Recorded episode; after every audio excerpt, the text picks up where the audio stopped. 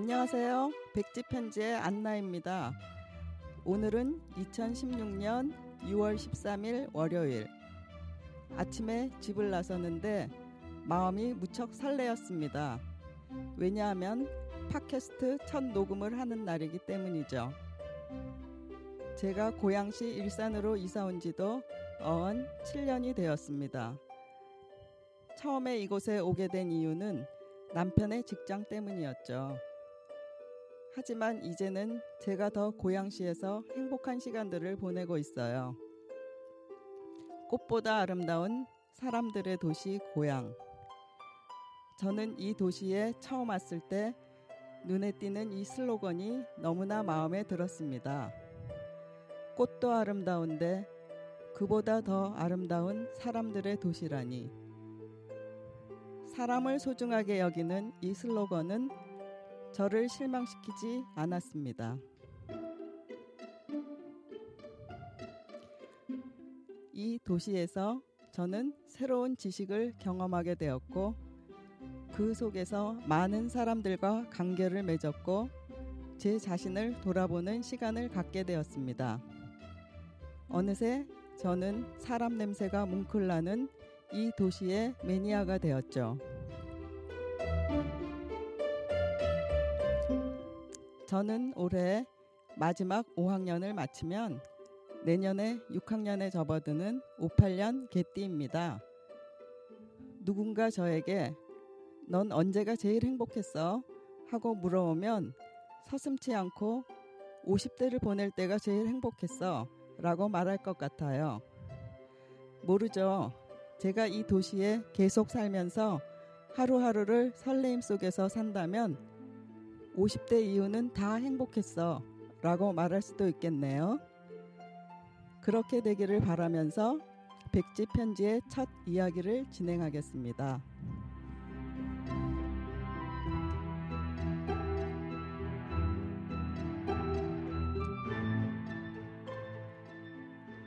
설레임과 망설임에 대한 안나의 생각. 설레임과 망설임. 언뜻 어감이 비슷하지만 곰곰 생각해 보면 의미가 많은 다른 많이 다른 두 단어. 우선 오늘은 첫 방송 날이니 저의 팟캐스트 이름인 백지 편지에 대한 에피소드를 먼저 소개하면서 설레임과 망설임의 차이를 생각해 보려고 합니다.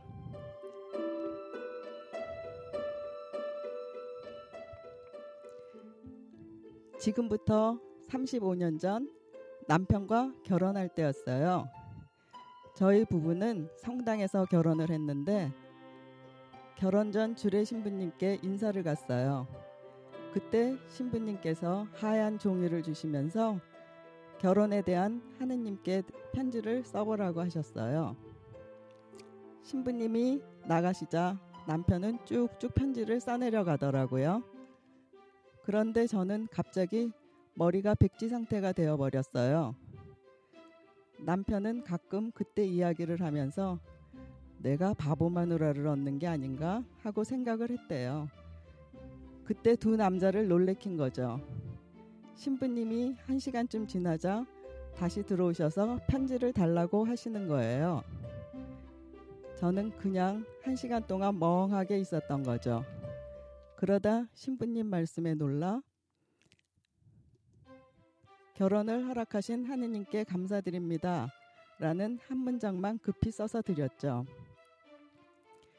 신부님은 그 편지를 예부 부부에게 서로 바꿔 읽어보라고 했어요. 신부님에 이어 제 남편도 깜짝 놀랐죠. 왜냐하면 읽을 내용이 없었으니까요.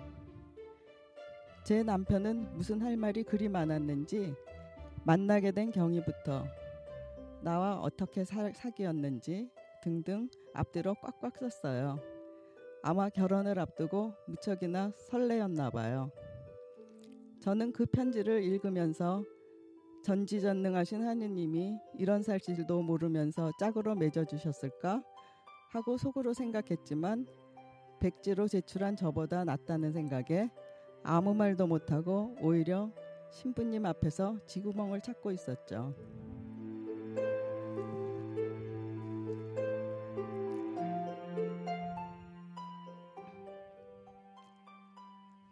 저는 대학교 1학년 때 남편을 처음 만났는데 헤어졌다 만났다를 수없이 반복하면서 결혼하기까지 많은 우여곡절이 있었어요. 그러니 막상 결혼을 하게 되었을 때 망설임이 있었겠죠.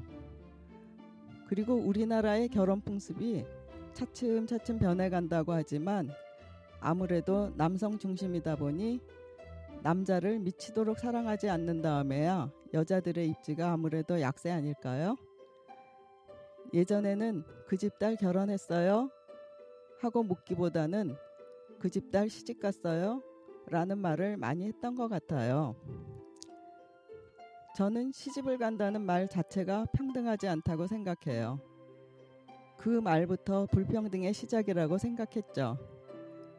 그런 상태에서 하느님께 편지를 쓰라는 말이 무지막지하게 무겁게 느껴진 거죠. 결혼해서 착하게 살겠습니다. 라고 하나님께 약속을 해버리면 마치 노예 계약서에 도장을 꽝 찍는 거와 다름없다는 생각을 했나 봐요. 제가 아마 남편을 죽을 만큼 사랑했다면 망설임 없이 하느님께 가볍고 즐거운 마음으로 편지를 썼을 거예요. 하지만 저는 남녀의 불평등 앞에 결혼에 대한 설레임보다 망설임이 더 컸던 거죠.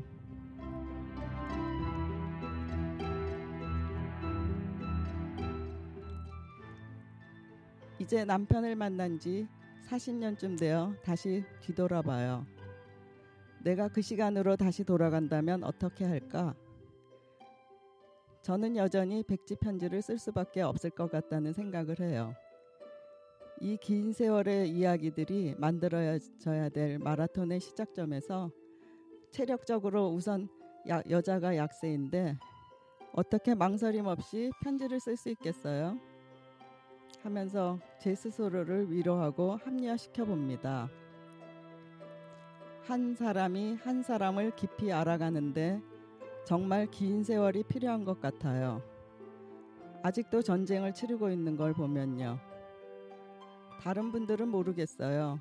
전쟁을 치르지 않고 이상적으로 사는 부부들도 많이 있겠죠. 그래도 예전에 비하면 저도 마음 상태가 많이 평온해졌어요. 젊은 시절엔 내가 먼저 바뀌려 하지 않고 남편이, 자식이, 세상이 나를 위해 먼저 바뀌기를 바랬어요. 내가 먼저 바뀌어야 상대가 변한다는 걸 알게 된 지도 얼마 되지 않으니 머리로 깨달은 것이 마음까지 내려오려면 또 시간이 걸리겠죠? 그래도 이제는 예전에 미처 못 쓴 백지편제 이야기를 조금씩 채워 나갈 수 있을 것 같아요. 몇 편이나 쓰게 될지 모르지만요.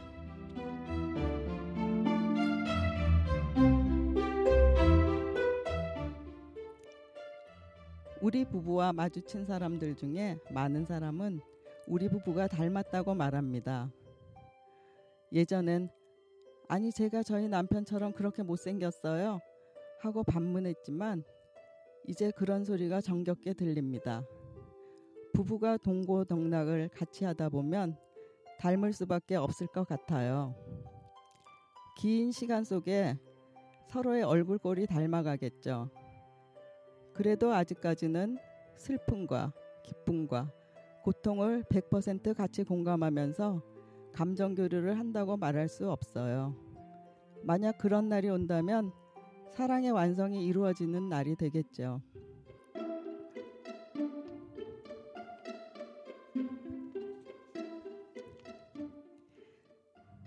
사람들은 나와 다른 사람은 틀린 사람이라고 생각하기 쉽죠.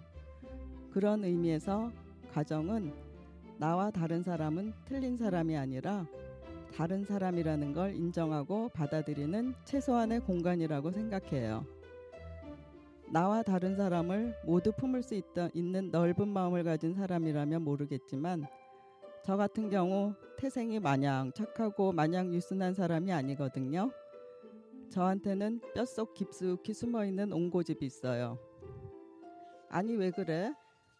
아니 왜 그 모양이야? 하고 묻는다면 그렇게 태어났고 그게 내 성격이라고 말할 수밖에 없죠. 세상과 함께 살아가려면 계속 부딪혀야 될 저의 아클레스건이죠. 누군가 나를 향해 아니 왜 그래? 하면서 너는 틀려 먹었어 한다면 저 역시 나를 그렇게 대하는 사람과 관계를 포기할 수밖에 없겠죠. 하지만 배우자가 나를 향해 아니 왜 그래? 한다면 수많은 갈등과 전쟁 속에서 맞춰보려고 노력해 보잖아요. 반대로 제 배우자는 젊은 시절 무척 다혈질이었어요. 저는 그런 모습이 참기 힘들었어요. 지금은 세월이 지나 많이 부드러워졌지만요. 만약 가정이란 최소한의 공간에서 만나지 않았다면 우리 두 사람은 관계가 지속되지 않았겠죠. 서로의 허물을 들춰내고 상처를 내기도 하면서 관계를 포기했을 거예요. 하지만 가정이란 최소한의 공간에서 배우자를 통해 인내를 배우고 타협하기도 하면서 때론 치근한 마음도 느끼면서 한 인간과 관계를 깊숙이 맺다 보면 서로의 허물을 따뜻하게 감싸주고 싶은 마음이 생기지 않을까요? 희노애락의 시간을 같이 겪어가면서 얻어낸 열매 같은 거죠. 그런대로 결혼을 통해 또 배우자를 통해 인생의 깊은 맛을 조금 맛봤다고 할 수 있을 것 같아요.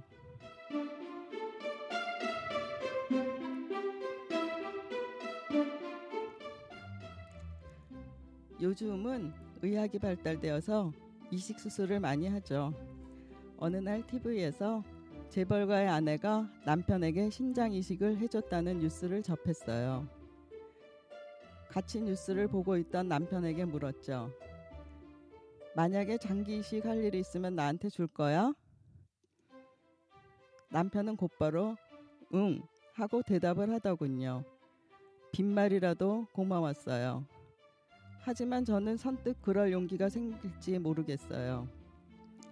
긴 세월을 보내고도 아직까지 망설임이 많은 제가 많이 부족한 사람인 거죠.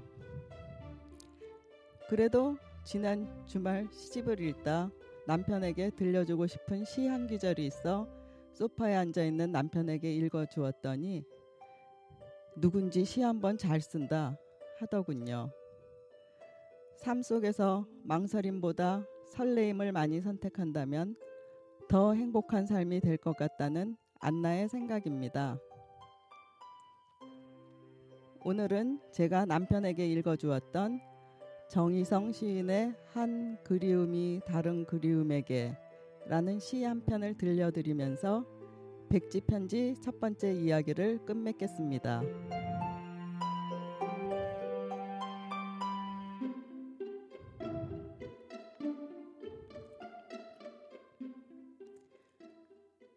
한 그리움이 다른 그리움에게. 정희성. 어느 날 당신과 내가 날과 씨로 만나서 하나의 꿈을 엮을 수만 있다면 우리들의 꿈이 만나 한쪽의 비단이 된다면 나는 기다리리 추운 길목에서 오랜 침묵과 외로움 끝에 한 슬픔이 다른 슬픔에게 손을 주고 한 그리움이 다른 그리움에 그윽한 눈을 들여다볼 때 어느 겨울인들 우리들의 사랑을 춥게 하리. 외롭고 긴 기다림 끝에 어느 날 당신과 내가 하나의 꿈을 엮을 수만 있다면